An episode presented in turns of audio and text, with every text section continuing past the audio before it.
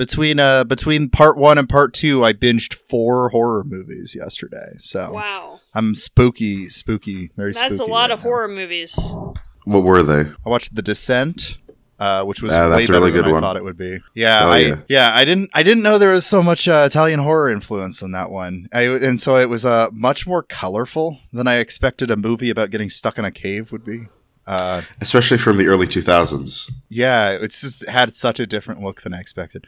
Watch that. I watched uh, Friday the Thirteenth Part Two, um, which suffers from the same thing of Friday the Thirteenth Part One of being, But it's you know, got okay. Jason in it now. It does have Jason, so we're good. And then uh, then I got my Italian horror fix with Demons and the Beyond. So I got to see a tarantula eat a guy's face off. So that was pretty cool. Man, you what's a, up with European horror? They they they go balls to the wall. Italians are nuts, dude. So are the Spanish. So are the Spanish. I haven't watched any Spanish horror. I have. That's that was thirty coins. First Oh, episode, yeah. first five minutes, you see a cow giving birth to a human, uncensored. Holy shit. Yeah, Wait, wait. What the what? yeah, that's what, the. is, what is that that what is this show about? It, it's about many things. Um, it's about like a bunch. It's about Spain. This happens in Spain a lot. This There- happens there's- in Spain a lot. Um, thirty monedas. It's like about like this demonic evil force within the church that is trying to like get essentially like the items that they think can harm God and thus be, be- become the anti-god. So they're trying to get the spear of Longinus and they're trying to get the 30 coins because those are the two things that like Uh, harmed Christ. I see. Okay, I Yeah. just googled it. Apparently, it's all on HBO Max. It is. It is on HBO Oh, Max. maybe I'll have to watch that. And it is like the craziest fucking show. I think you guys will probably like from what you're telling me, I think you'll like this a lot more than Midnight Mass. Really? I, yeah. I like Midnight Mass. Because Mass, one, but- yeah, well, yeah, but like, I think you're you're gonna like Padre Manuel a lot more than Father Paul because one Padre Mm. Manuel is like far more honorable than he is. So I, I just saw a screenshot from this show, and I think I do need to watch this. This looks fucking insane. what what what you gotta show us the screenshot? Uh, I don't know if it's a Is spoiler. It, looks like this is comes from the Spider first Baby? episode. Is it Spider yeah, Baby? yeah. I think I think it's Spider Baby. Oh okay, yo, God. no, it's great. You're gonna love it. I thank you, Finch. I got a I got a new show. Yeah, and that was one that was uh, recommended to uh, to me by a friend of the show, Sergio. So Hell yeah. Hell yeah! Thank you, Sergio. Well, I can I can uh, up you with that. There's a there's a scene in uh, the Beyond where someone I guess just passes out in a mortuary like a, a mortician's office, and then by passing out, it knocks over a jar of dissolving acid and it just pours on their face, and it's just like a solid five minutes of their face dissolving whoa, whoa. because the Beyond because Italians. Yeah, Europeans. Europeans, yeah, have a lot of. They don't have the same American Problems. censors. Uh, they have problems. Yeah, they don't have the same Well, censors in America. Ty- typically, They're not exactly like, as it's- politically correct either.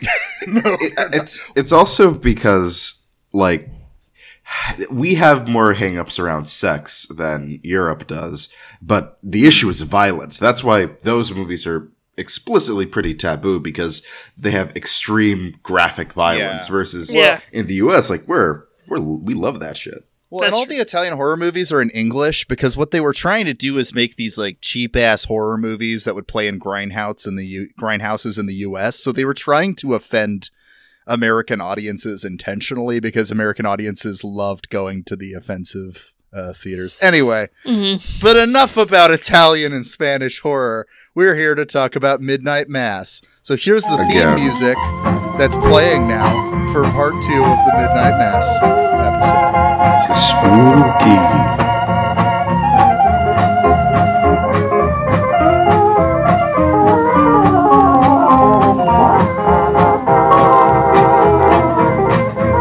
You could put Ain't No Grave. Well, there ain't no grave. I could do that. That's what I did last year. down. I still have it. I think. Yeah, Oh, you there should ain't no again. Just make grave that gonna hold my body Abe down. Yeah. That's a good idea. When that trumpet got All right, to we're back. and the We're back, everybody, laughed, "There ain't no uh, for the second episode this week. That's right. body It's a special week at Mammonburg. We're releasing Well, two look episodes. down yonder gate, Special Halloween Big two-parter. black and white. Oh, it must be the children of We're talking about Ooh. Midnight Mass again. More Midnight Massing. Two midnight, two mass. To midnight. To Mass. Um, I am, of course, Josiah, and I'm joined by Finch here. Hello, everybody. Welcome to the I island. was waiting of till you took a drink to So mad at you. just to intentionally fuck you over. And Jackal. If Blade was in the show, none of the shit that happened would have like would have happened. If Walter White was in this show, everything that would ha- would have happened would have happened, but it would have happened a lot faster And oh, yeah, with meth. and with meth. and with meth.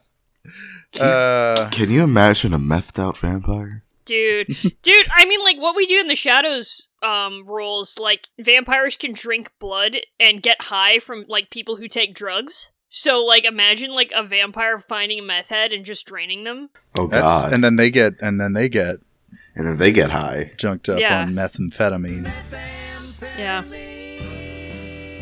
We don't know too. We uh, w- I guess this will be something we discuss. We don't know too many details about the Midnight Mass vampires, like what no, exact I details prefer it that way. of lore they have. But Jesse. I will choose to believe that that's true about them. yeah, Jesse, we have to cook in the back rooms. Jesse, But Mr. White, I, we can't find our way out of the back rooms, yo. Jesse, Jesse, shut the fuck up. It doesn't matter. Jesse, It's Jesse, like we're, going to the Holy Land. ex- Jesse, Jesse, we're going to sell meth in the Holy Land. We're But going to the Holy Mr. Land White, you meth. have debilitating dementia, yo. Jesse, it doesn't matter. The meth makes me young again. Mr. White, I think that's just a vampire that did that Jesse, to you, yo. Jesse. This is the new covenant, Jesse. Jesse, this didn't come. I'm in the Empire business, Jesse. I'm in the Kingdom of God business. Mr. White, it looks like that you've just committed a grave sin against both nature and God, bitch. Oh, right. Well, last episode, uh, which you should listen to before you listen to this episode, we talked about, we kind of go in character by character. And we mostly argued a lot about uh, Riley Flynn and uh, Father Paul and got a little bit into Leeza and Joe Collie. Um, so that's the big, the big one. So now we, the one big one we're missing right now is Erin Greene. So Erin perhaps we start with Erin. Yeah. Erin Greene. Myself. Myself. That's the problem. That's the whole problem with the whole thing. That word. Self. That's not the word. That's not right. That isn't. That isn't. How did I forget that? When did I forget that? The body stops a cell at a time, but the brain keeps firing those neurons. Little lightning bolts like fireworks inside, and I thought I'd despair or feel afraid, but I don't feel any of that. None of it. Because I'm too busy. I'm too busy in this moment, remembering. Of course. I remember that every atom in my body was forged in a star. This matter, this body, is mostly just empty space, after all, and solid matter? It's just energy vibrating very slowly, and there is no me. So what happens to Erin? Poor Erin. Um, I felt really bad for Erin throughout the series. I think actually. Um, yeah. So Erin Greene is the prodigal daughter. Uh, she grew up on the island with a very abusive alcoholic mother who would like verbally, psychologically, and physically abuse her. And eventually, she leaves the island to be, a, you know, a star, rock star. And you know, she's traveling from place to place and actually living. And then, what t- happens is she falls in love and marries a guy who abuses her just as badly as her mother did And one day she wakes up and she finds out she's pregnant. And she realizes to protect herself and her child, she has to leave. And so she goes home and works at the local school as a teacher. And she's kind of, she's kind of like found her faith. She's kind of like a sort of quiet Catholic, but still like a rational one. She goes to church every Sunday. The most just- normal Catholic in the show. She is the most normal Catholic in the show, which is why Flanagan couldn't help himself. Had to make her an atheist at the end. Yeah. It would have been so funny if she had, like, just, like, declared her fealty to another religion or something like that instead. she her- converted to Islam. She, like, says the Shahada. she says, Yeah, that would have been great. Even now, while the angel burns yeah. with from from the the might of the sun, she She's looks like- down. She's like, there is no God but God, and Muhammad is his fucking prophet. Meanwhile, like, Sheriff Hassan's in the background. He's like, yeah, that's, hell yeah. Fuck yeah. It's like I usually we Fist usually pumping. that's a lot. Usually we have like a lot more steps, but I'll take it. yeah. um, Erin is also very contemptuous of the island as well right. because uh, I, I I didn't gather does is, is the abuse from her mom mostly behind closed doors yeah. because like yeah. Yeah. because Bev and a lot of them talk so lovingly of how your mom was such a wonderful Christian woman yeah. so that also particularly rubs Erin the wrong way. Like she has that line with Bev about how Bev is like, "You're just so wasteful." You know, your mom used to, you know, always fill up the the cleaning bottles with extra water. Um, you know, to save as much Windex as possible, and Erin's just like, "Well, I never met. I, she never met a bottle she couldn't finish." Yep. And even Yeah. Bev had to just even Bev had to stop her shit talking. Like, okay, yeah, here, Yeah. here, take it. Like, okay, I don't want to talk about this anymore. Right. Um. Yeah. no, it's I- a it it's a it's a I think that the town is aware that she was abusive at Mhm. now And just doesn't care.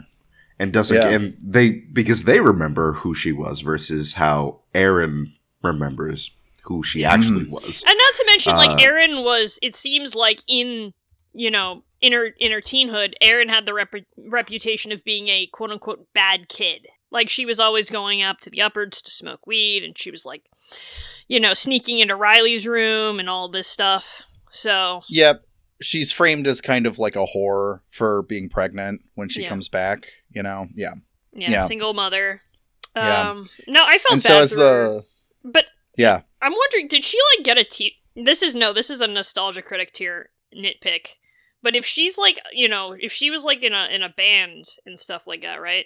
How did she become a teacher? Did she get like a teaching certification or something? She must have. I, I that's a good point. I don't know. Then again, I, I would imagine like. so.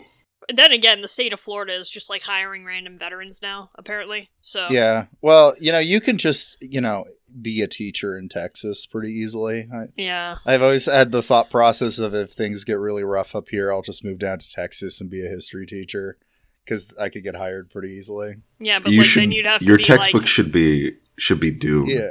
yeah. With Tex- well, Again, this is like that's the one thing that doesn't. This is like this is another thing of Flanagan. God, I'm sorry. This is like such a channel awesome tier complaint, but like that's another thing that like seems like it make more sense if it was in the Midwest than like in a coastal area because I know Yeah. that like if it's in Washington or Oregon, then it has like. Uh, no, I think really strict. Yeah, they have like they have very high Yeah. education standards, and I, I know that it was in the Northeast. Well, actually, I don't know about Maine. Maine could, since Maine like, two, could. two people Maine live is in kind of the wild west of the New know, England. of the east. Yeah. But if it was it was in southern New England, like, well, this wouldn't have happened if it was on, off the coast of Connecticut because we got the sound and everything. But um, anywhere also in have southern New to- England, Once you keep in mind like how tiny this town is, I could easily see them having difficulties filling uh like that role in the school. So when she came back, they just kind of let her become the teacher without much Mhm. oversight. It that's true. like the mayor is fucking destitute and the sheriff doesn't have a gun and his office is in the back of the of the convenience store. That is all Yeah.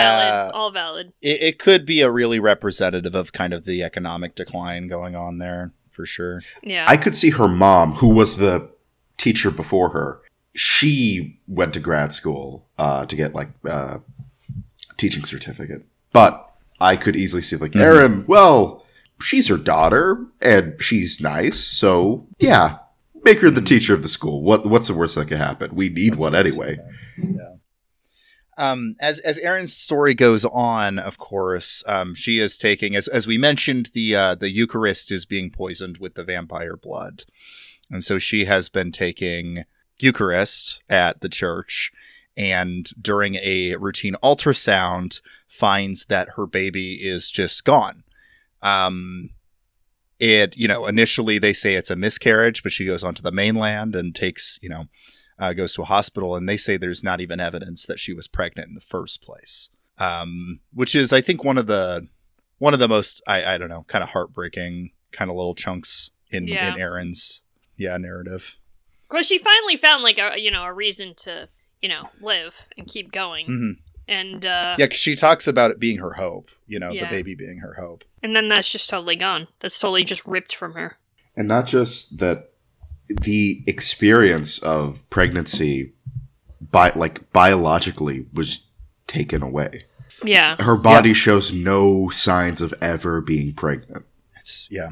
yeah, I, Yeah. I, that has to fuck with your head. yeah. It's got it. It's really got to screw Mm-hmm. with you.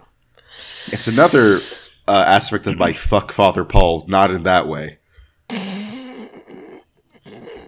Tell us how you Uh, really feel, Jackal. T- t- Tumblr uh, Tumblr is like dilating. Their eyes are dilating when you say "fuck No, Father Paul." well, when I say- like, no, no, no, no, no. what I, I, I, you know, a, a, a wrought iron stick. We should get a really ru- rusty one, and then we can do Whoa. that.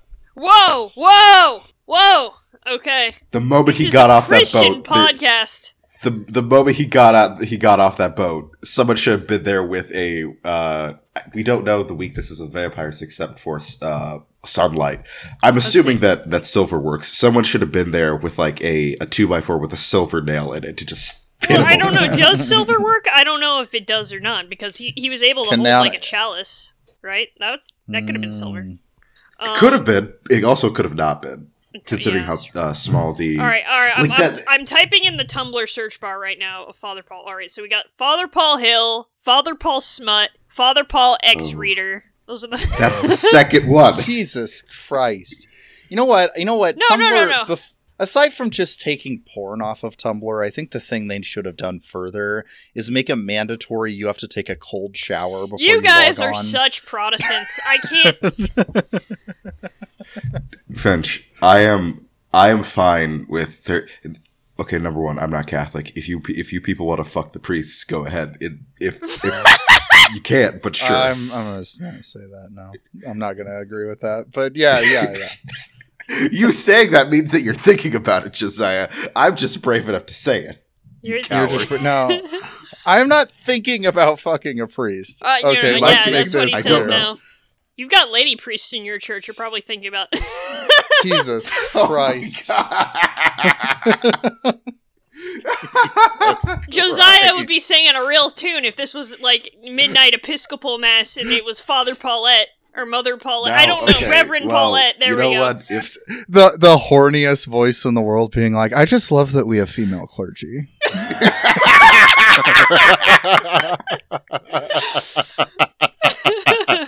That's uh, one of the most disgusting things I think I've said on this show. So moving on. Is we, we No, have- I- okay, yeah, yeah. Uh, I, All right, I've um no, but I do I feel very I- bad. Go I, ahead, Jack. yeah, no, I, yeah, I feel very, very bad for Erin. She is one of the like, she has a fucking awful time. Uh, I felt Mhm. so sad at the end for her, but then she, so there's a point where after the miscarriage. Um, she and Riley are talking. I think we mentioned it a bit when we were talking. we about talked about Riley's monologue in this last episodes, but we should talk about Erin's now. Yeah. because they're talking about like what happens when you die and she is specifically talking about what happens like what happened to her baby Mhm.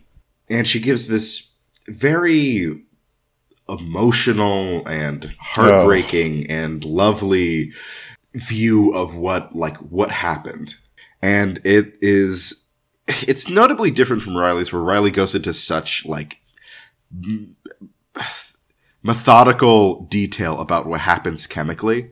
Hers is Mhm. a lot more based on well their worldviews, uh, you know, faith, uh, that you know just as just as uh, you know her her baby came, it was called home, and the entire process of being called home, the the the baby never was asleep. It never got to experience sin. It never got to experience uh, any any of the sort of ugly realities of the world, and so it it it was it only had sort of like the ideas of what it was going to experience, and it woke up and it had family that it never even knew it did, and it it's a beautiful beautiful scene that is so fucking heartbreaking.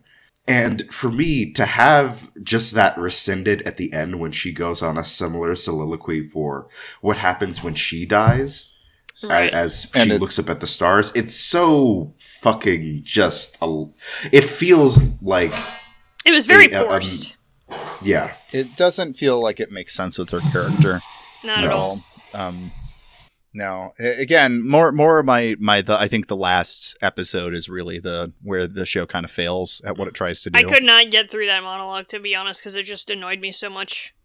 Uh, The, I'm sorry. Oh, we're all stardust. yeah. This is just a dream. Thank you. Isn't that like a? well, there was like I think that is actually an Eastern philosophy concept, which yeah. So- uh, there's some there's some Buddhism references going on in in both Riley's monologue and Erin's monologue, of like the self not really existing and just being this compilation of sense memory and stuff like that, and that's what fades away as we die. which would Um, be interesting if we didn't have fucking vampires. yes. what was your? that's like the thing is like that. That's why Riley was so okay. Um, yeah, friend of the show, cardio later. Uh, actually, um, replied to me er- yesterday and she- saying the last episode was just that lady blah blah blahing about Advaita. Advaita is that what's called? As she dies for fully two hours. Advaita, yeah, that's Advaita. so. Advaita. So Advaita is uh, like a philosophy within Vedanta Hinduism, where Mm. Brahman and Atman. So roughly, this is uh, God and the soul, uh, and sort of like human souls are kind of one and the same. There isn't this division between between like between that and the world is kind of illusionary. The idea of that everything is separate is illusionary, which is Mhm. uh, separate from Dvaita Vedanta, where there are clear divisions between God, humanity, and the material and immaterial world. Dude, I like Yeah. yeah. Dude, I hate this habit of like Westerners like inventing something that like Eastern philosophy has already like established like Yeah. and thinking and Like, like, like many years ago. practitioners practitioners of that would probably find issue with ways of how it's being interpreted here like uh, well, because it's like, getting in- mixed with um.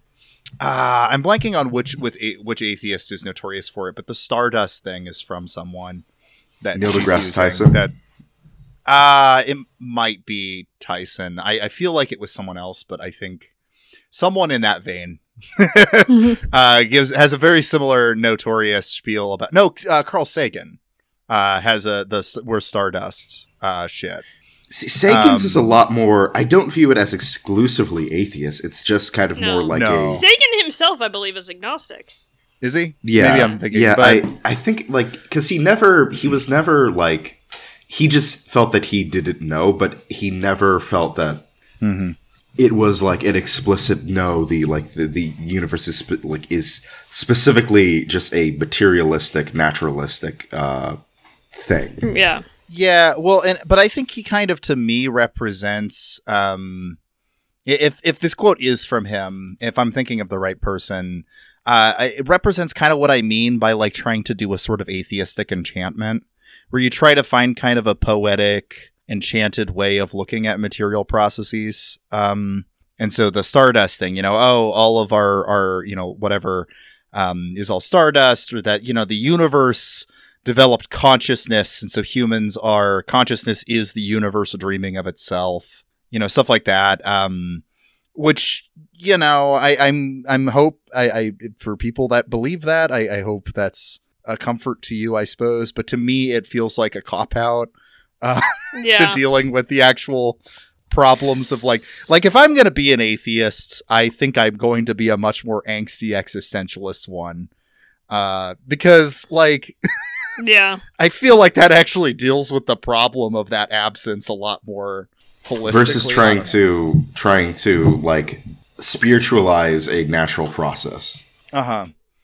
I, I think like someone like Nietzsche is probably more correct when you if you're gonna if not believe in God. Like, oh, this is a problem because we built a lot of stuff around the concept of God. Right. So now Um, you have anyway. to reckon with it, which Yeah. I, Yeah. ties more into Riley's character. That's why, like that thing from Erin feels so out of left field. I think that it would have been.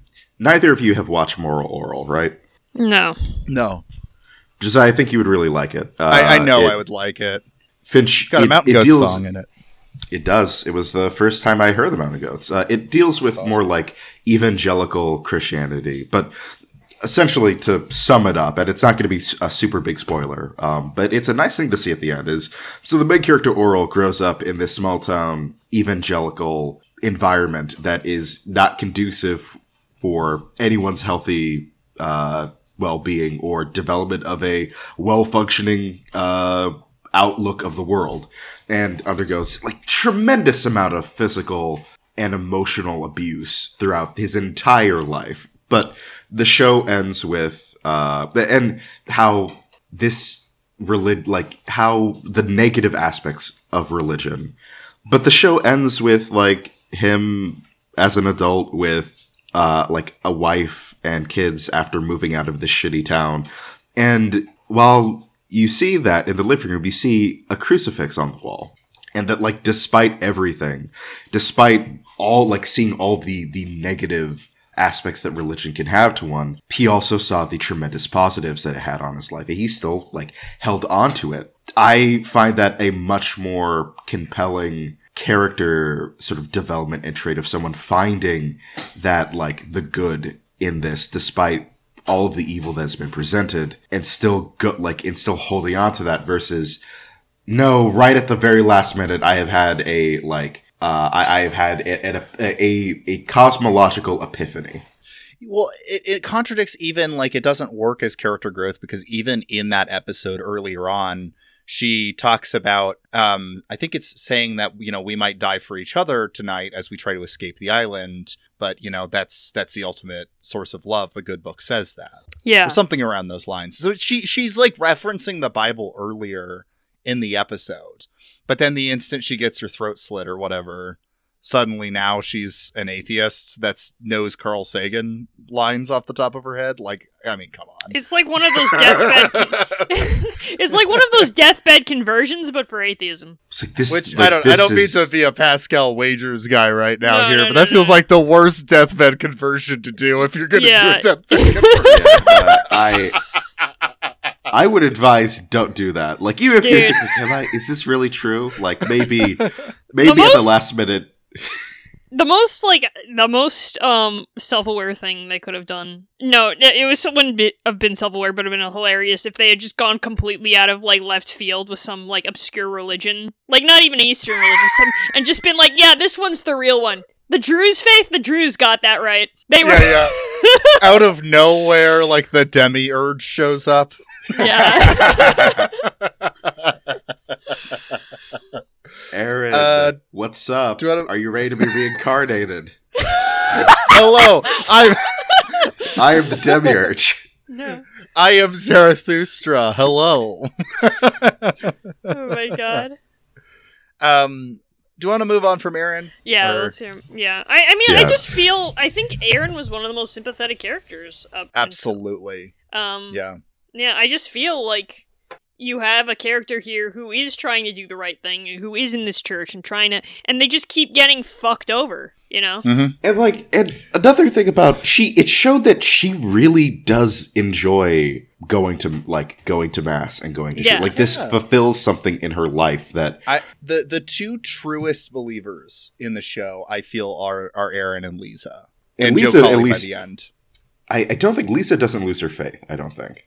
No, No, she doesn't. I appreciated that. I appreciated that because she is uh just very deeply religious and I I found that would just be really I mean Erin had already felt bizarre throwing her like end of not you know atheist conversion in there Leeza would be just completely out of left Yeah. Out of like yeah, at least at least you could say oh maybe Riley's monologue stuck with Erin and Or that's why maybe, she's like, even, that like- way or you know like or yeah. even like you know she really didn't believe in this the whole time. It was just kind of to fill a void. You could make that argument. Sure. Yeah, but Leeza, that would be ridiculous. I mean, she, Yeah, she like- forgave the person who shot her because of her faith. I, I highly doubt that person has a fake faith. Yeah. like, know it by the fruit, you know. Um, but why? right. So, do we want to? Do we want to Hassan! move on to Hassan? Yeah, okay. That was. Sure, I was going to say. I love Hassan. Did I ever tell you why I moved here? No, no, I don't think you did.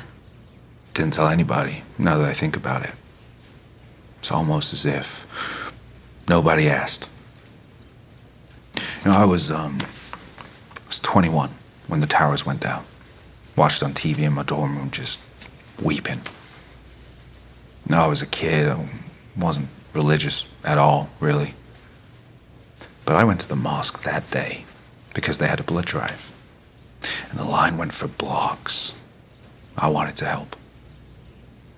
I wanted to protect this country. So, I moved to New York and enrolled in NYPD training. Now, some of my friends, they weren't happy. NYPD is against us, they'd say. But I tell them, no, you're wrong. I'll show them they don't have to be afraid of us. I'll show them who we are. So I worked my way up you know, traffic and translating and transcribing wiretaps, then vice. I get married. Ali is born, and I'm promoted again, detective now. Top secret security clearance for the Joint Terrorism Task Force. I'm helping the FBI fight terrorists. We're taking collars, you know, petty stuff, pot, parking tickets, and leaning on them hard if they're Muslim. You know, we'll uh, we'll drop the charge, help you out. You go to the mosque and listen. I thought we were supposed to be fighting terrorists, not flipping some pothead student in Queens to spy on Americans. He's All right, also let's very talk about hot. What a- again, one of the few sane characters in this show. He, yeah, yeah, yeah. Hassan Hassan is definitely one of the best characters in the show. Mhm. Um, uh, do somebody else want to tell his trajectory? Sure. Jackal, yeah. go. Uh, let Let's go. So Sheriff Hassan, he is the uh, Muslim sheriff of a largely. Ca- I imagine that like the population majority Catholic, maybe a few uh, Protestants, kind of like sp- spattered along there that Yeah, go to yeah. uh, Mhm. like the mainland for for Sunday. Right. um, or to uh, the to what, what what was the name of the church again? Saint St. Patrick's. St. St. Patrick's. Patrick's. Yeah. Uh, so Sheriff Hassan is the Muslim sheriff who I think it was said he was from New York originally, Yeah. Yeah, because he originally joined the NYPD after 9-11 is what and uh, as you can imagine, a Muslim sheriff in a, a Muslim cop in the NYPD didn't exactly have a great time of it in a post 9/11 New York. So because of that, he his son moved to Crockett Island. An important aspect of both uh, him and his son is that uh, Sheriff Hassan's wife died from pancreatic cancer.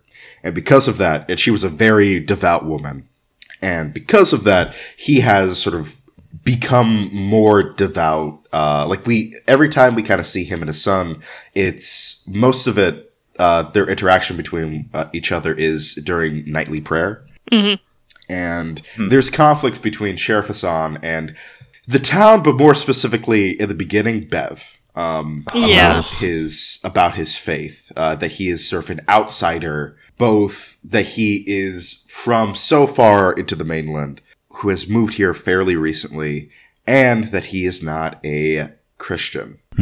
Sheriff Hassan is uh, like he doesn't carry a gun. Weirdly enough, um, he most of his job is kind of just keeping a collar on Joe Collie, so he doesn't do anything Yeah. particularly bad. Yeah. That's most of what he's doing. And then you know, as the moment that the um, you know the the discount twink uh, came onto the island, uh, and bunch of dead cats showed up.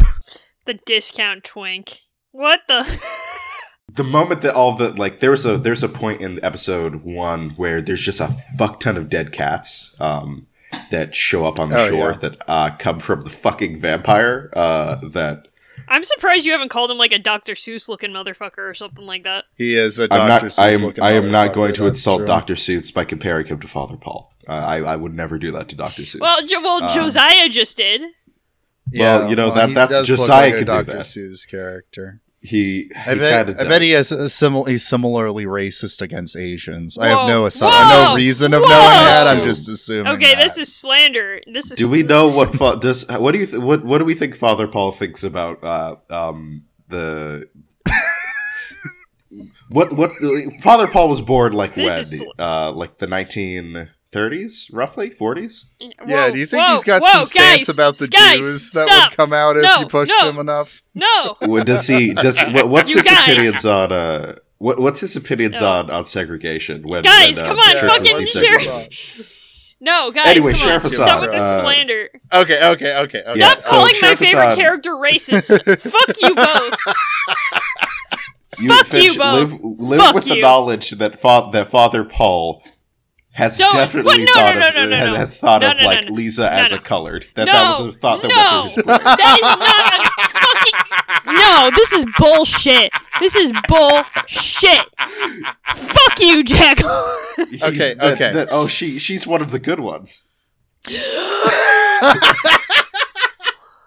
Okay, okay, Jackal, we'll stop. stop. Um, Uh, we'll yeah, stop. No, uh, we have so no Hassan- evidence to assume that. We just This we're is just just throwing that like- out there. I- these two I'm assuming Protestants. May I go on r- I'm record that assuming these two. Protestants are libeling?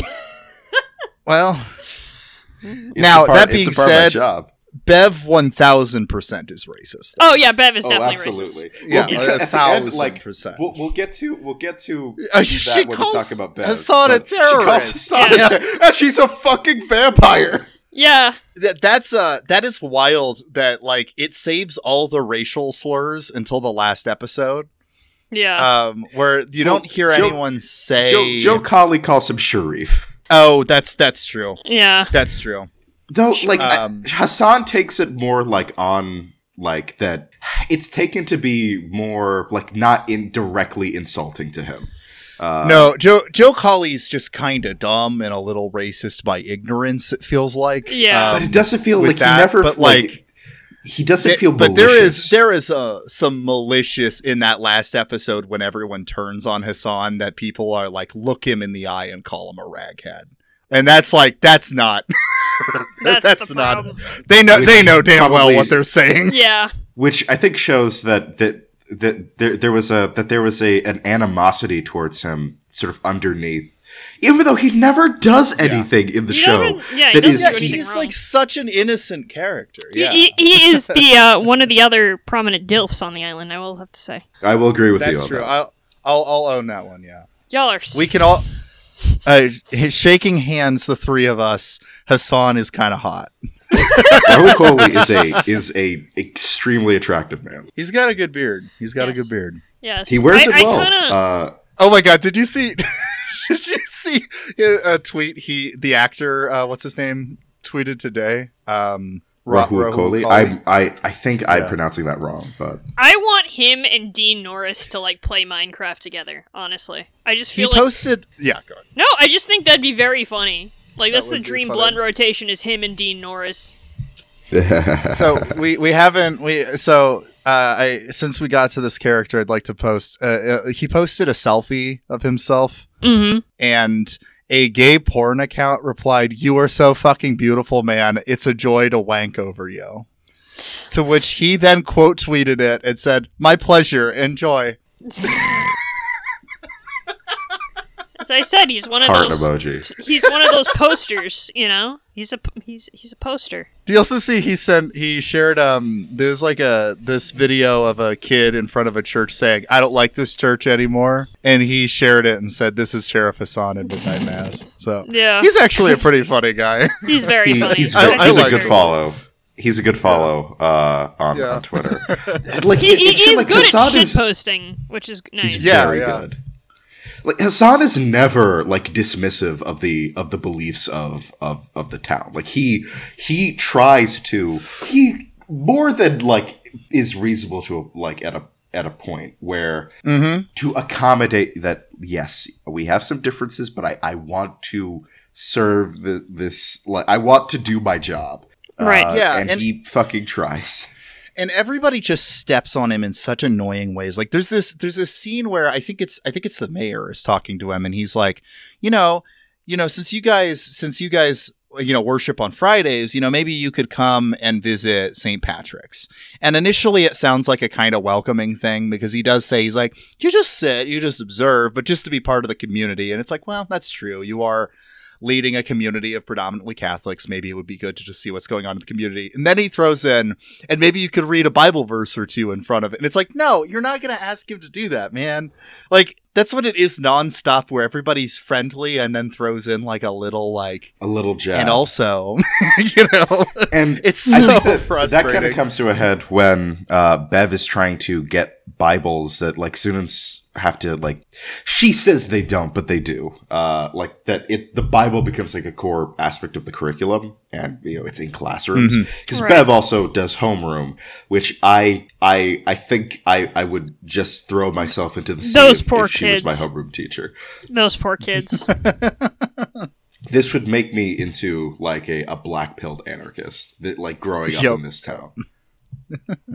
uh yeah, like uh, he where there's this thing where Hassan has an issue with it and he says like, "Yeah, I've read the Bible." Yeah. He's like, it's fine. I'm fine with my son. Re-. Cause, cause what happens is, yeah, she's handing out Bibles and he sees that his son has come home with a Bible. right. Yeah. And he does a really good monologue explaining why he has a beef with this. He's like, it's not that my son's not allowed to read the Bible. You know, it's not like I'm like locking my son up and making him like worship Allah and beating him or something. It's that like, you know, I if you when had your son come home from school and he just had a copy of a Quran that the How teachers were react? handing out, you how would you feel? Yeah. Like, not And- great. Not It's not great, they're would forcing you? a religion on him. Yeah. And he goes into uh, I think we discussed it off mic that we should have religious studies classes uh, K through 12 because a lot of people don't know the fucking basics of other religions. Yes. where yes. Absolutely. Hassan says like, "Yeah, Jesus is in is in Islam too. We like him a lot." Yeah. Handshake. Jesus. Yeah. Wait. Um. Hand. Christian, Muslims, and Jews handshaking. Jesus is awesome. Yeah. Yeah. Yeah. What? Yeah. I want it. I It's- want there to be a Druze character now. I would w- really thought that would have been funny. That'd be cool. a Um, Drew, just a random Druze character in this small ass Maine town. yeah. Nobody knows how he got there. He just showed up one day. I guys, like- I have nothing. I I I think that God will ma- will have us reincarnate after this. I don't really want that. I don't really Yeah. want this vampire thing, guys. I don't really vibe with it. yeah. Um. Yeah. Like like he's just in the same homeroom. Actually, you know, us Druze love Jesus. We think that he reincarnated into uh, Hamza bin Ali. So. uh, we really like the guy. And isn't like, there yeah, also, an, if I remember correctly, within the Druze faith, there is an ambiguity of is are they God or are they not? For some Mhm. offshoots of, I know that for the Yazidi faith, that there is God is a Trinity, but not exactly the same Trinity as in Christianity. oh, I did not know that. Uh, Fascinating stuff, but yeah, like he has like Hassan says like, guys. I am fine. If my son wants to go read a Bible, I read the Bible. If he wants to read the Bible, like that's perfectly fine. There's, I believe that there's truth in it. I'm not opposed to him reading it. But what I am opposed to is that this is a fucking public school. Yep.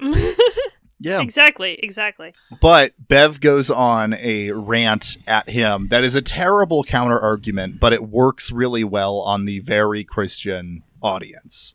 Because he almost sways everybody. Hassan almost sways everybody. Because it's so reasonable. Yeah, it and is. then but then she just goes on her shit and then they're all applauding her like yeah you're right we should have christian schools And, it's you know, very uh, God's not dead. yeah it's very god's not dead but you get to see the the hero of a god's not dead movie very clearly in the role that they actually are which is dipshit Yeah, uh, making Yeah. life miserable for others it's true. I should note that his uh uh after praying every night, uh his he a he tells his son, "Remember to kiss your mother goodnight." The uh Mm. the little picture Mm. yeah uh on on the desk that that's cute. Did Yeah. we ever? Did we ever? Um, did they ever tell us what? I mean, like what? I know it's not called a denomination, but if he's like a Sunni or a Shia or uh, no, they I specifies, I don't assume I assume that he's Shia, not Shia, Sunni. Um, Sunni, Yeah. yeah. yeah, I Ju- because typically just if gonna- statistically Yeah, it would be cool if like it, like if it was specified. Uh, but I Mhm. don't think we ever see any anything to say otherwise.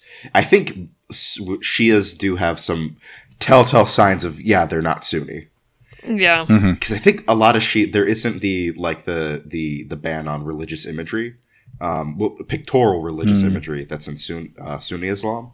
yeah. That's why like in some Shia uh, sects you do have like depictions of the Prophet Muhammad.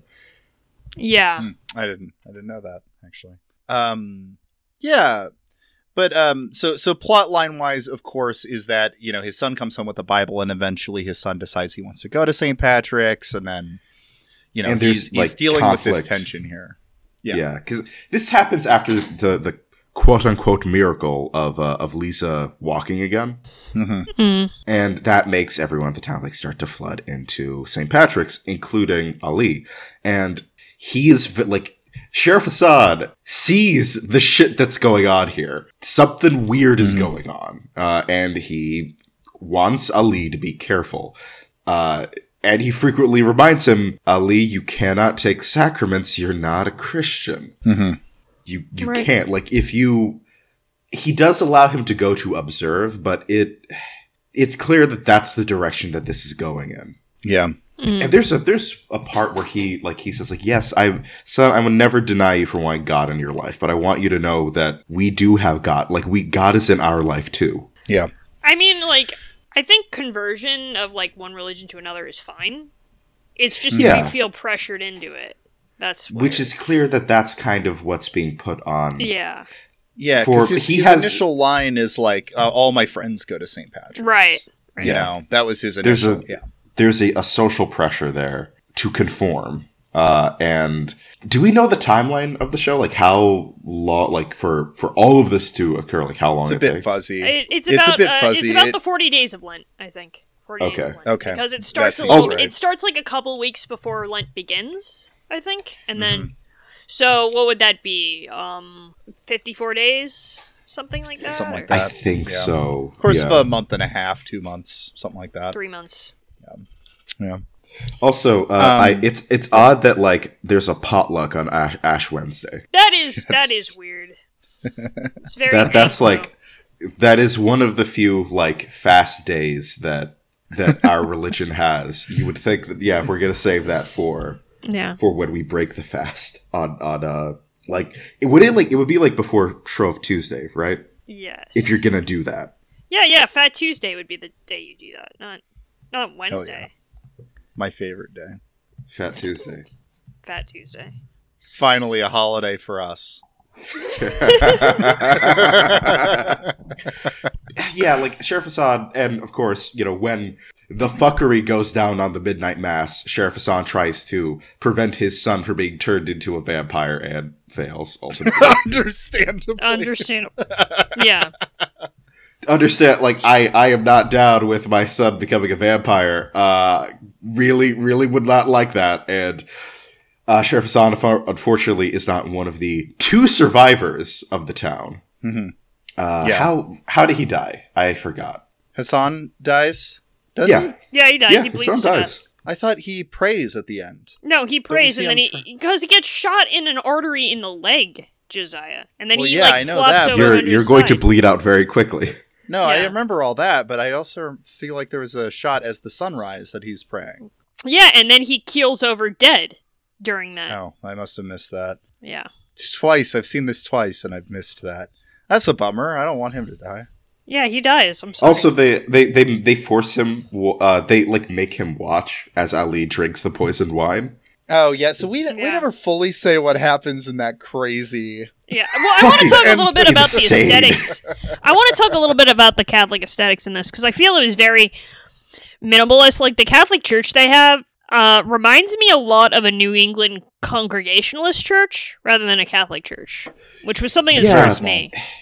You would think that like a town that is majority Catholic, that they're the one sort of piece that would be not just for utilitarian pur- purposes, but does have like a firmly planted in the aesthetic of the cat like of Catholicism would be their church.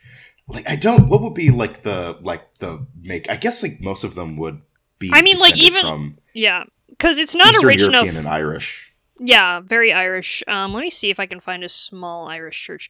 I mean, that was the thing. I was like, because I was thinking to myself, oh, it was probably like a Congregationalist church before that, and you know, when the Catholics came in, that changed. But I don't know. It seems like they make the implication that it was always Catholic.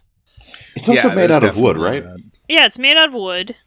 You, I would think that that would be made out of stone. It would be. It's it's odd for Flanagan, who is like a former Catholic, that this would be something that you would think about in terms of like art direction and set design of the show. The church should maybe be a little bit more like, even if it's still minimalist, it should have more. I, I think that this is the kind of place Yeah. where they would they would the church would be like the the highlight of the town. Yeah. Mm-hmm. Well, you'd think it's just like it feels like the that was the other thing that kind of like shook me about St. Patrick's was um just like it was kind of all over the place in terms of aesthetics because like they don't have any statues. Um I didn't I didn't I at first I didn't see votive candles, but I did the my second the weirdest thing is is that this tiny tiny church in the middle of nowhere has pre-Vatican II confessionals That's when a church of that size, you usually just have a little spare room with a little screen to do that. right. So I found that very weird. I get why he put that in because oh, the big Hollywood style confessional is so dramatic and stuff, but like it's very when- weird. uh, it is. It is very cool seeing Father Paul like the, the like visually. It's it it is very it's more interesting. Yeah. No, no, I get that. I get that. I get that. But at the same time, it's just if it had been like a stone church or something a little bit more, I don't know, traditional architecture of of uh, you know, a tiny Catholic church, that might have fit better than like this tiny congregationalist thing. I'm I, so I'm I'm kind of hunting to see if I can figure out what church where it was filmed. But it so I, I figure out where it's filmed. I'm just not sure where um what ch- what church it was filmed at. So I'm trying to figure that out. But it was it was actually filmed in Canada. The show. Um, it was it was filmed in Garry Point Park, uh, in British Columbia. So I think that that probably places us as the show's probably trying to be set in like Maine or something. Then Yeah. um, Also, we that. this this show is basically like Mike Flanagan's take on a Stephen King Salem's Lot esque story. Yeah, yeah. Right. Um yeah, I mean this Stephen th- King would get more weird about own it though. personal gripes with it. Um I think that the fact that this is so tied into Catholicism makes it it you when that stuff is missed it it feels more odd when they have it there because they're paying attention to so many other details. yeah, like Like It was weird because I um sorry Jackal I'll let you finish in one second. It was very weird because like they were doing like Abide by Me, which is a very I actually heard that in mass earlier this uh this morning when I went. I was like, oh, Mhm. this is the this is the first hymn that they they do in midnight mass. So it's like he's very Yeah. meticulous in some things, and then he kind of gives a little bit more liberty to others. Yeah, definitely. Because like, um, okay, so I actually, you're, you know, I'm not Catholic. So I, a question I had when I watched this: Do you guys say Serenity? No, that's you know that prayer? He, Yeah, that's an alcoholic. Oh, it's an alcoholic. Okay, because because that prayer is attributed to Niebuhr usually, hmm and so I was like, that's a Lutheran thing. Yeah. Um, so I that that threw me up. But okay, it being associated with AA makes that make sense. So. yeah. Yeah, I that mean, that's a I, think that that is uh, sort of a core. It's not expected, but most people who go through AA, uh, that that's Yeah. a prayer that they that it- I- it's heavily associated with it. Yeah, I mean, I wouldn't Mm-hmm. be surprised because I know that like different denominations of churches sometimes takes take things from each other, especially if it's like a good, hopeful message or something. So I, I Mm-hmm. could see like a Catholic self help group doing. I mean, like we do have we do sing Quaker hymns sometimes in the Catholic Church. Like right my like right i i wasn't yeah i didn't want to be dismissive of it if that was the case but it just um that threw me off because i automatically think of that as a protestant prayer so yeah but that makes sense yeah And there's nothing in it that is did like distinctly protestant now yeah that that feels like a, a prayer that anyone within Christianity could pray. right. Something Um, I wanted to note. Uh, I found this picture of this very, very tiny Catholic church in Texas, in the interior, and it's odd that they have more pictures than this, like than St. Patrick's in uh, in Midnight Mass, where like look at how many fucking paintings and statues they put in here. Right. Well, that's yeah, and that's what I'm saying, right? Is that it's because I, you know, growing up in New England, a lot of congregational churches. Um, I've been in a couple, and it's very stark. It's very white. There's just nothing. It's just eyeless and faceless, basically. Which I don't know. That it that was also you know that Jesuit priest or not Jesuit. I I I, I that priest who wrote for uh, America. Um, he actually does make a um observation on this. He's like, there is no statues at St. Patrick's. The uh, the eternal for Flanagan is eyeless and faceless. It has no communion with us. And I was like, man, fuck, he's right. which Yeah, probably could go into how you know the, the atheistic worldview that Flanagan has, but Right. that feels like something that is so steeped within the aesthetic, the aesthetics of Catholicism. The minimalism is more associated with Protestantism. Yeah. Even then, like there is, I remember uh, for a funeral going to a black Catholic, uh, not black Catholic, uh, a black Protestant church, and there was this giant mural of uh, like of Jesus in the back. It's not something that like minimalism is more associated with Protestantism and Baroque aesthetics are significantly more associated with the Catholic Church, even at a sort of smaller level. It's an odd thing. Like it, it is, it doesn't take away from the general sort of, because they do get more right than they do wrong. Um, Yeah, but I do think overall the way this is this it's written with aside from the way that the horror is done explicitly with Eucharist and stuff, that feels very Catholic. But um, you know, I, I said this to Vita on Twitter. I the the show is in a lot of ways a more evangelical show than it is a full Catholic show. Yeah. When it comes to the way people interact with their faith, it's a lot more evangelical. There's a lot of it just seems Mhm. very charismatic at times, like, you know, doing Yeah. like pray with me and uh you know that's not arms in something the that air and stuff happened like- in, in, I went to Catholic school. I never experienced that when, when we went to church. Catholics in the Northeast Protestant. want to be left the fuck alone, to be honest. That that they do. That they do, especially in in like the core Northeast. They they don't want to. They want to keep insular. Yeah. It. um, I think that I do think we have that some we've- other? we've- Go, uh, yeah, I think that we're Hassan dies praying, um, and it's tragic. But I think that I'm happy that like he is one of the few characters that did not lose their faith from the experience of the. yeah, he dies of- praying.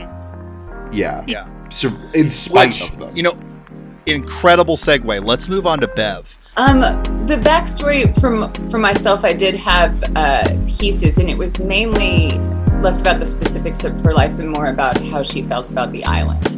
And so I did feel that um, it was really important to me that she felt uh, an ownership of it, and that that was what's driving her was that she had decided that she knew exactly how everything was going to run because she had been there as long as she had been, and I just feel like she. Um, her position she felt very queen-like over it, and I, and so that that was where I was going. And as far as Mike's discussion with our character, it was really along those lines of her belief in her. Uh, her belief in her correctness and her her being right and that helped me with absolutely everything because it was a very easy line to follow about anything i'm saying anything i'm doing it's with complete conviction that that is exactly what should be done Comes across very clearly like that. But I want to start with Bev's ending before we get to the beginning, because Right. one of the best scenes that I didn't think much about until when I watched it the second time is Bev is standing at the shore next to Hassan and his son. Right. Um, they're like a ways away, and he goes out praying, and she goes out trying to dig into the sand to cover herself from the sun and hope she doesn't die. Yeah. Um, and so it's it's kind of interesting that at the final moments of faith, Bev really, really doesn't commit. Uh, she doesn't drink the poison. She gets shot. She intentionally hides so that she doesn't Yeah. have to drink the poison. You know, she actually starts to fail once the faith, the actual challenges of faith go on. She's just cruel, and so the challenges of be cruel to people from the outside come very naturally to her. Yeah. You know? Yes. it's very much like she doesn't really and i mean like that's the thing with like these evangelical ministers and stuff like that it's like it's it she doesn't seem to actually really believe in or maybe she does but she doesn't she she doesn't really want to do the commitments that the religion demands from her she just likes to pick and choose what she can do to feel self-righteous Yeah. Absolutely. So Bev is one of the most contemptible people in this entire show. oh god i hated Um, her i hated her From the instant she is introduced, you you get you know this person. This is the incredibly holier than thou um just, you know, narcissistic faux piety. I have an aunt like this, but she likes to like drink and party, so she's like a more fun version. I cannot. I, that's so hard for me to because the image of Bev having fun when not just browbeating uh, someone whom she views as lower than her. I Well, can't. maybe- Like that's how she has fun. well, maybe you gotta take her to a club and she'd be better. Just like one night, just be like, Bev, try some DMT. You'll see God. I feel that she would that, that even even while high, she would just start critiquing people about how they're like how they're taking the high. You're not seeing the best angels, only I. Only I That's like- see the angels. That's the kind of person that she is. She is a she. Imagine the worst kind of like the worst religious person you know, but whom is not overtly abusive. right. Like overtly. Mm. overtly. However, one of the first things she really does in the show is she kills Joe Collie's dog. Yeah. I guess it Poisons isn't it with rat explicitly said, yeah. but Oh, she it's well so. she, she does it by so- accident. apparently, in a deleted scene, Erin and Father Paul are having a confession, and Erin's like, "I know Bev did this," or something like that. yeah, So it's that makes unofficially sense. confirmed. It is on okay because it's funny though because this okay this was one of the most deeply Catholic things though. Bev Bev is unfortunately a very Catholic character in a lot of ways. Uh, until the second half, once she buys into the revelation shit, then she becomes She becomes a lot more. But yeah, that's that's that's I- pure Protestantism. I but have. um, her way of killing the dog is by double effect because she doesn't kill the dog; she just leaves the poison out, and the dog happens to eat the poison. Right. It, that's like totally. That's totally like a Catholic logic loophole. Like, Yeah, that is I- that is. if admittedly. another animal, if another animal got into the the rats, and I mean, Listen, I just Oh, pushed no. the I just pushed the rock down the hill. I didn't know it was gonna land on like a group of preschoolers. Okay, She, she is such a cruel, cruel character. Like, even before And any, just, like- before any I just like some of the like stuff where she's quoting the Bibles and stuff like that, and like you know, don't pick cherry pick, uh, don't cherry pick and stuff. You know what like came up in my head when I when I when I was seeing that was a scene from First Reformed. When Mm. Reverend Toller goes, I despise you. I despise what you bring out in me. Your concerns are pity. Uh, your concerns are petty. You are a stumbling Mhm. block. Yeah, yeah, yeah. I was like, I was just because I was like thinking about that. so much because I'm Yeah. like, she she's really petty. She uses the Bible for petty concerns. If, Rev- just- if Reverend Toller was in this show, none of this would have happened. Reverend, no, That's Reverend. If if Reverend Toller was in this show, he would die, but he would take the entire island with him. That's what would have happened. we have to keep this Uh. evil on the island, and it must die here. That's that's when he would have used his explosive vest. um, float floating for in the future.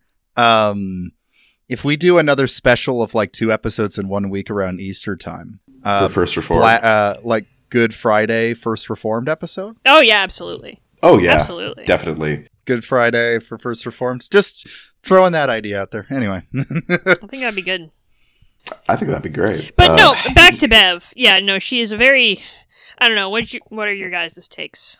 so I think I, I talked about this last episode, but the willingness she has to start covering up um, Father Paul's violence to me really, I think, is a very unsubtle comparison to like Catholic abuse scandals Mhm. lately. Yeah, I, I think that was, I don't think that's even subtle. I think it's like very much in the text.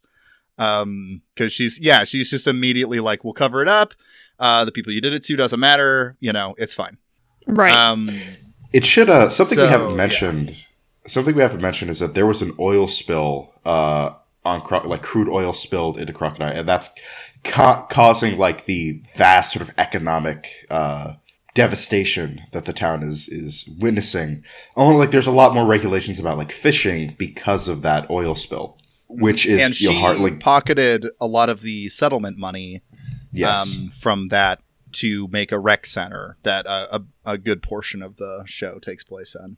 Yeah, all the AA meetings uh, take place in, and uh, this is also where the fucking vampire, not an angel, Paul, a vampire, yeah. so like a Nosferatu. Look, he, he's a little he's a little confused, but he's got the spirit. Okay. The spirit ended with an entire town dead. In his defense, he, he pushed a rock down a hill and he didn't know it was going to land on a group of preschoolers. Okay. How was I supposed Yeah. to know that that was gonna? Who? Look, how was I supposed to know that bringing a fucking vampire from Damascus to Crockett Island was gonna lead to so many people dying? I don't Look, he didn't to know it was a vampire slash uh, Akkadian blood sucking demon. Okay. I, I will say, It Bev ain't- is, before we move, Bev is worse than Paul, though. Oh, and I do think Yeah. Paul's really bad.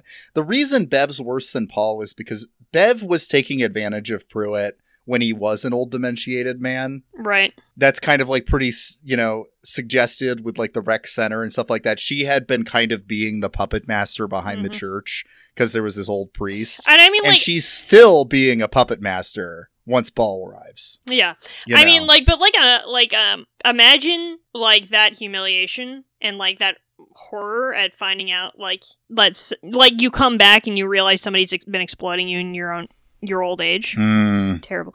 But at, at the same time, I'd say because um call out post the Catholic Church is a very patriarchal institution. So Bev only has so much power that shut up Josiah. Um, Bev only has so much power allowed to him. So I would not say that she's just the puppet master in this scenario. I think that they fed off of each other. I think maybe Yeah, Paul's a little bit more fair. sympathetic. Yes, yes, but I think that like she encouraged his insanity, and at the same time, he gave her free reign to do what she wanted. So Yeah, yeah.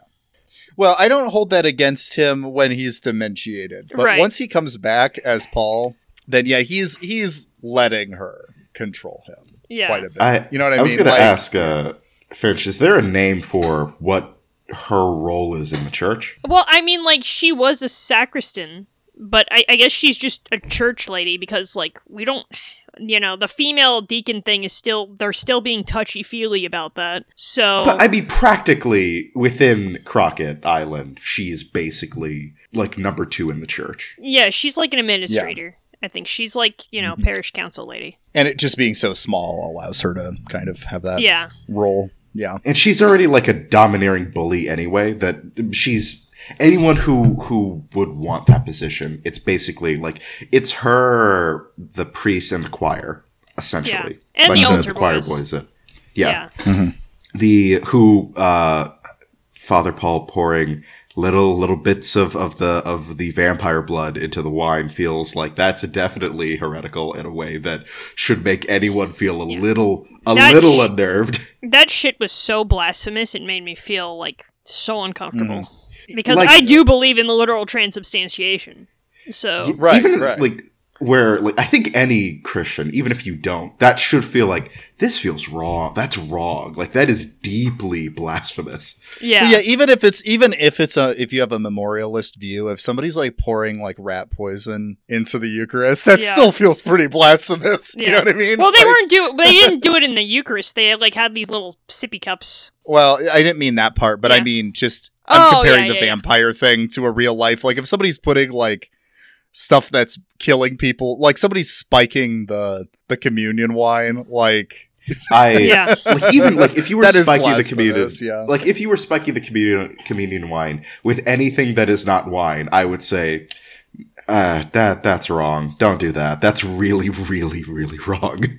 Now, I don't want to give my uh, give my my papists uh, brethren too much uh, ammunition here, but you could read Midnight Mass as a story of the dangers of Protestantism Hey, because it. fuck off. Fuck, I- what are you doing? no, no, No, no, no, no, I wanna see no, where he's going with this. I- Hey, Protestant. no, no, yeah, No, I know because I'm, I want interest- see where I'm going with interested this. in this. Yeah. I don't think Flanagan did it intentionally, but it is interesting because you do see the embrace of charismatic worship start going on. You see like they're starting to like lose more of more of the liturgical aspects of it, and then you get to you mentioned the that they're giving out the poison in the sippy cups, right? Right. If you ever done communion in an evangelical church, oftentimes they'll do it that way, where they'll pass out little plastic cups to everybody in the congregation, and then they all take the wine at once. Um, Wow. So it actually does turn into like an evangelical form of communion by the end. So I don't know. I, I'm not saying that's a that's a correct reading, but like that's definitely there in the text if you wanted to read it there. Like you you you know the embrace of revelations by the end and and times shit. It becomes very charismatic evangelical by the end. Right. I can't believe what you've done, Josiah. I can't fucking believe I'm you. sorry, via media, man. I have to. I take you know both sides. he supports the marketplace of ideas, Jackal. Come on. That's on. right. That's right. You would have been burned in the Munster Rebellion. yes, I would have. That's true. Not because not because I, I like own any property or anything, but just because I'd be like, I don't know, maybe maybe Maybe they Jesus got a point. Wine. Reg- Bev is a is uh, is a Bev is a contemptible character. One because the actress is so good at playing her as She's just so this. good at it. Yeah. She's she's so good at making you hate her. Like every time when Bev would pop on screen, I would like audibly groan. Yeah, oh, tr- fuck Trigger my fight or flight. No, no, please don't say anything. Please just be in the background so I don't have to hear you fucking browbeat some poor, uh, some poor character about whether it's like, like she hates Joe Collie for just because like he's like it, like the pariah. No personal issue, and she hates that the dog barks at her. Yeah, Yeah. She is a contemptible busybody bully in the first part, and then the Yeah. second half, she is she becomes an insane cult leader that supersedes Father Paul in. She is a worse person than Father Paul, and I already hate Father Paul. I hate her more than Father Paul. Well, Yeah. You know, a because it- piece of 'cause- shit. you know, as much as I don't like Paul's redemption arc, the thing about the redemption arc at the end is it just leaves Bev like, like, oh, we gotta kill them all, like Yeah. burning down every. She's town, burning every down the town. Like this is so Finch as a as a fellow co- consumer of vampire media. This is something that I've always wondered. Uh, why is it that the vampire that vampires will always do this when humans are their only fucking food source? Like humans are their only food source. Why are you trying to drive the entire foods your sole food source in this island and you've cut off all like wouldn't it make sense to try to uh, farm them They're a little confused, but they got the spirit. god damn it God You almost made me do a Red Bull spit take. That's uh, Um, that, that's like a plot point in the strain where the vampires fully like the intelligent ones realize, yeah, no, we like that's our that's our only food. Like, let's try. I don't even them. understand why they aren't just like, you know, with modern technology and all, why they aren't just like stealing from blood banks. That's what I don't get. I don't think that there's a that That's like, that that is something that's like brought up in some vampire media that it's just easy like you can just get blood from a blood bank um Yeah. versus having to you know kill people or drain them of some blood Yeah, you you want do you you want an image of of a vampire sucking like sucking up like a bag of blood from like a vampire thing or from a, uh, a blood donation thing? with a straw Um, I have a movie for you. I have a movie for you. It's called Morbius. fuck you it does happen in Morbius. All right. the best movie of this year. Uh, Um. All right. We gotta start wrapping up, guys. okay. All right, uh, yeah, so- I think let's see. Missing. I think the last one we already talked a bit about Mildred, but we didn't address the doctor, uh, Mildred's daughter. Wait. Let's just Sarah, like yeah. let's do do a fire round. Let's- yeah Yeah. all right dr sarah gunning the town doctor hmm Lesbian, also. Uh, su- or he- very suggested of that. I, Did, yeah, did you guys not catch heavily, that? Oh, Yeah, it's heavily, heavily suggested that she's a lesbian. Um, Yeah. uh, Yeah. yeah, she's the town doctor. Her mom has dementia, and uh, as we mentioned in the last one, uh, Father Paul had that she she's Father Paul's daughter. Hmm. Um, and She's- Yeah. She's also got the fun scenes of putting the blood when she's ex- scientifically experimenting Yeah. with the whole Yeah. blood thing, putting the blood under the sun and it exploding. That's, that's always fun. uh, that that's always fun. Yeah, like she she's a good she's a good character. Uh, She's a good dies. character. Dies, obviously. Guys. That was sad. That was just all sad because she never knew who her father was until like five seconds before she died. That that has got to suck it away. That's- that is yep. you take Yeah. that with you to the afterlife. Yeah. Uh, who who? Uh, oh, Riley's parents. Um, That was they- gonna say Riley's I- I parents like because they have a bit of a redemp. They have a redemption arc too. Redemption arc. Um, There's nothing wrong with them. They're just unassuming boomers.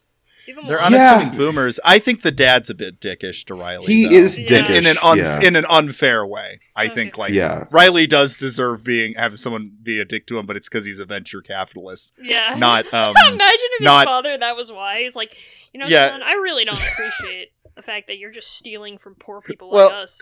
I take that back. He does he does have a beef with him for being a venture capitalist, but it's it's the most funny old man boomer reason. He's like, I don't know what a startup is. Yeah. I don't know what's a dot. What's a dot com? What's a dot com? What's a J- what is a I- JPEG, Jack? Uh, I have no idea what you're talking about. But I was gonna say they have this awesome, actually one of my favorite lines in it too, which is when the they the the two parents finally run into each other after the horrible thing, and they've they've been turned into vampires, and uh, they both are like, "Did you eat anybody?" No, I didn't eat anybody either. And then you know he's the the dad is like. These people want to do it. You can resist it. It hurts, but you can resist it. This is, you know, what this unleashed is just what these people already wanted to kind of do. And that's a good that's a good little Yeah. little chunk.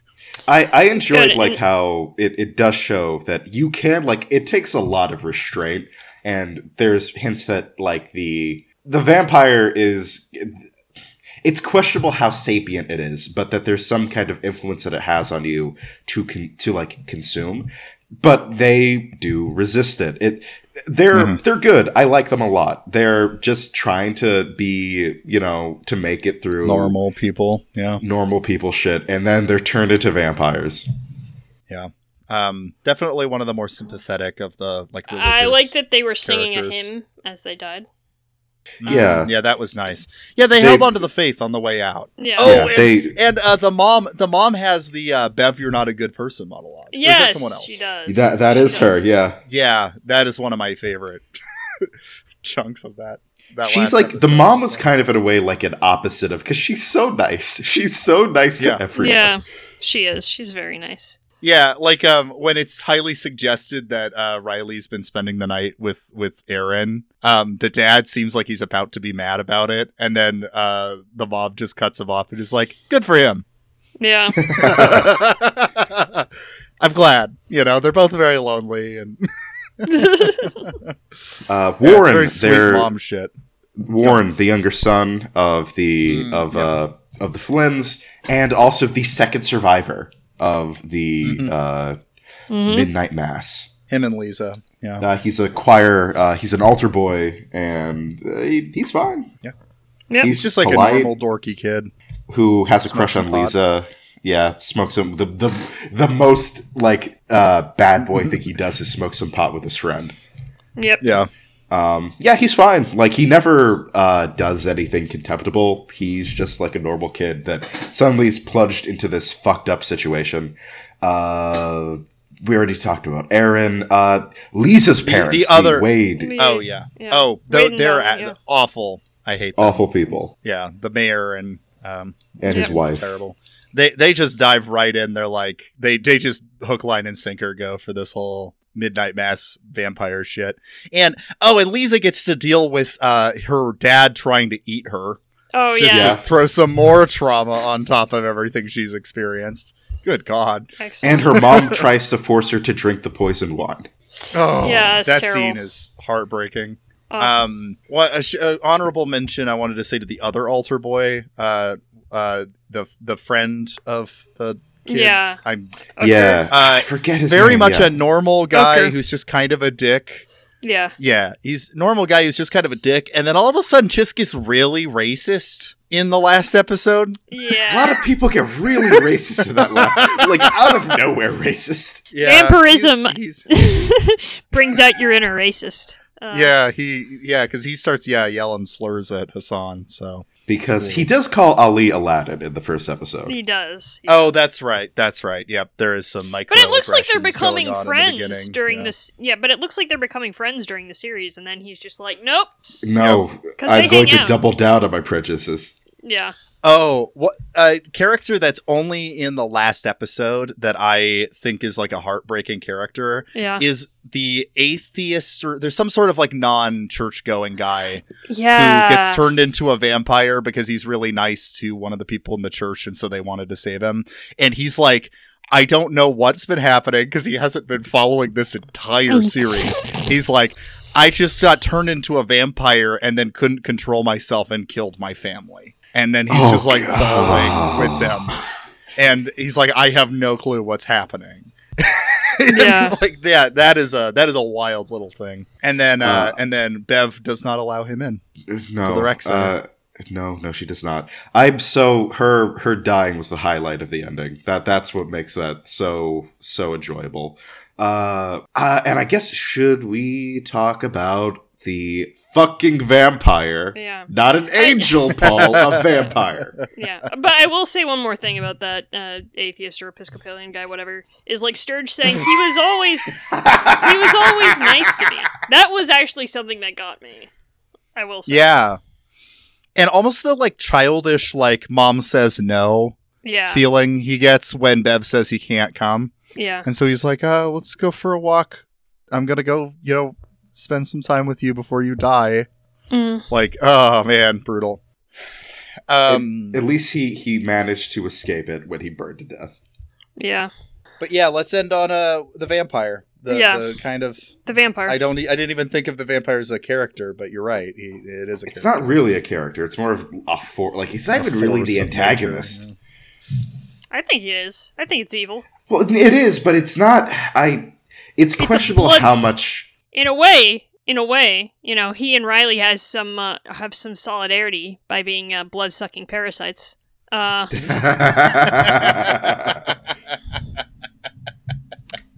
imagine if like this thing had gone into Silicon Valley, he would have had the time of his life. well, we do have one that does that, and his name is Mark Zuckerberg. Oh, that's right.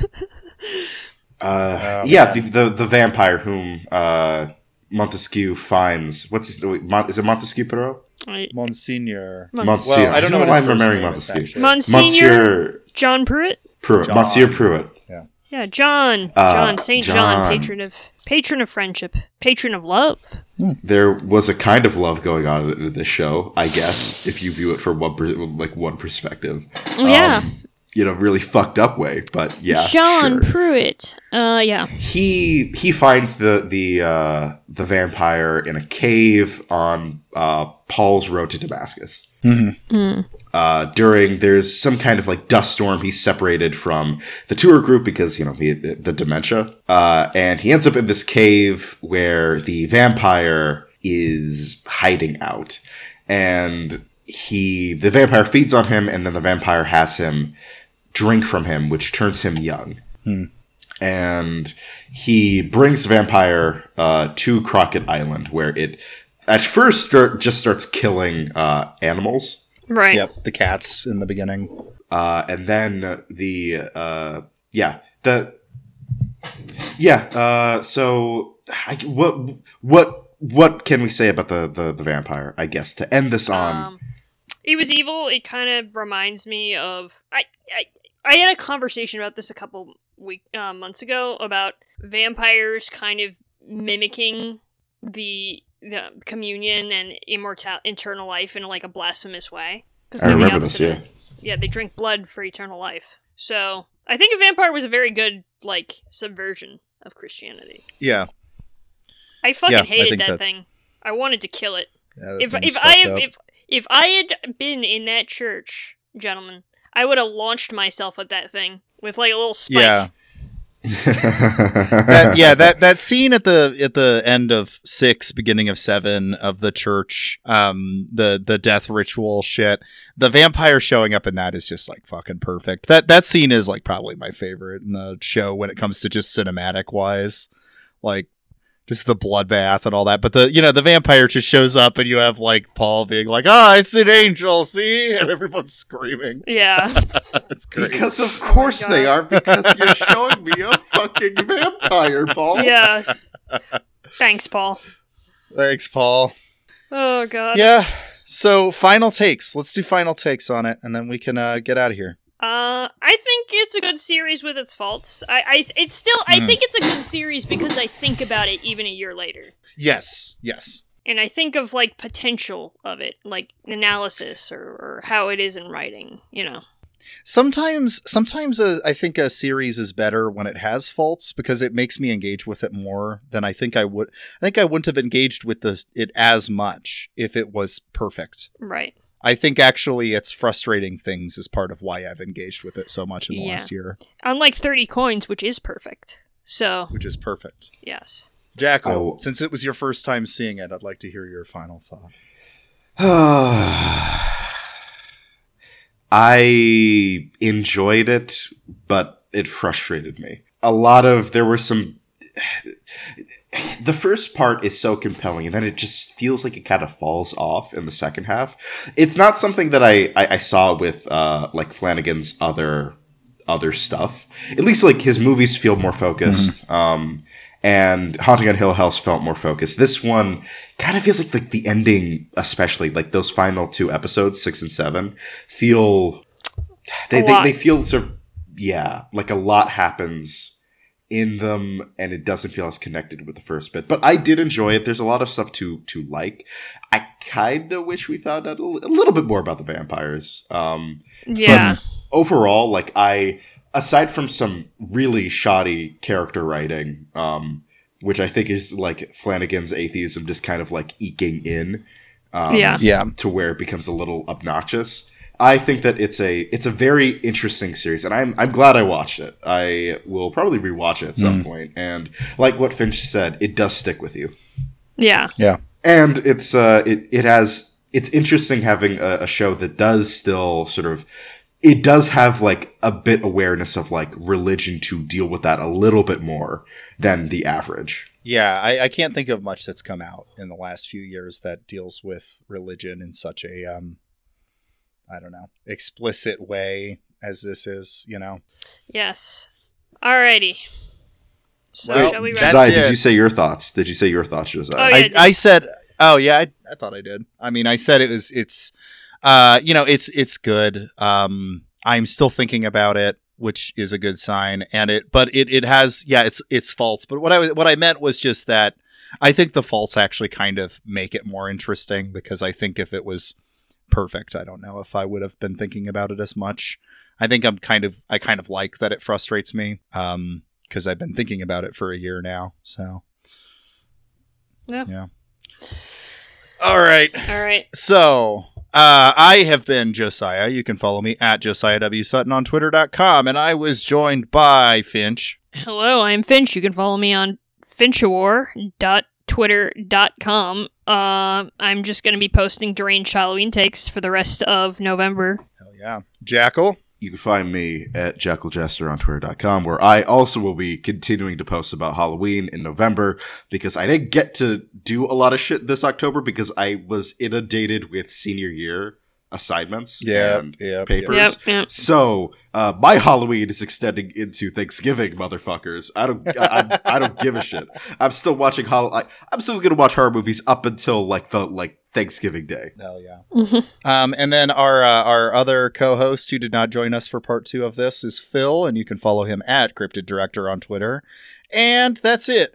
Goodbye. We'll see you next week. Happy It's- it's Halloween. Halloween. Happy Halloween. Halloween. Have a sp- have a spooky and safe Halloween, everyone. Ooh. Happy Halloween. Happy It's- it's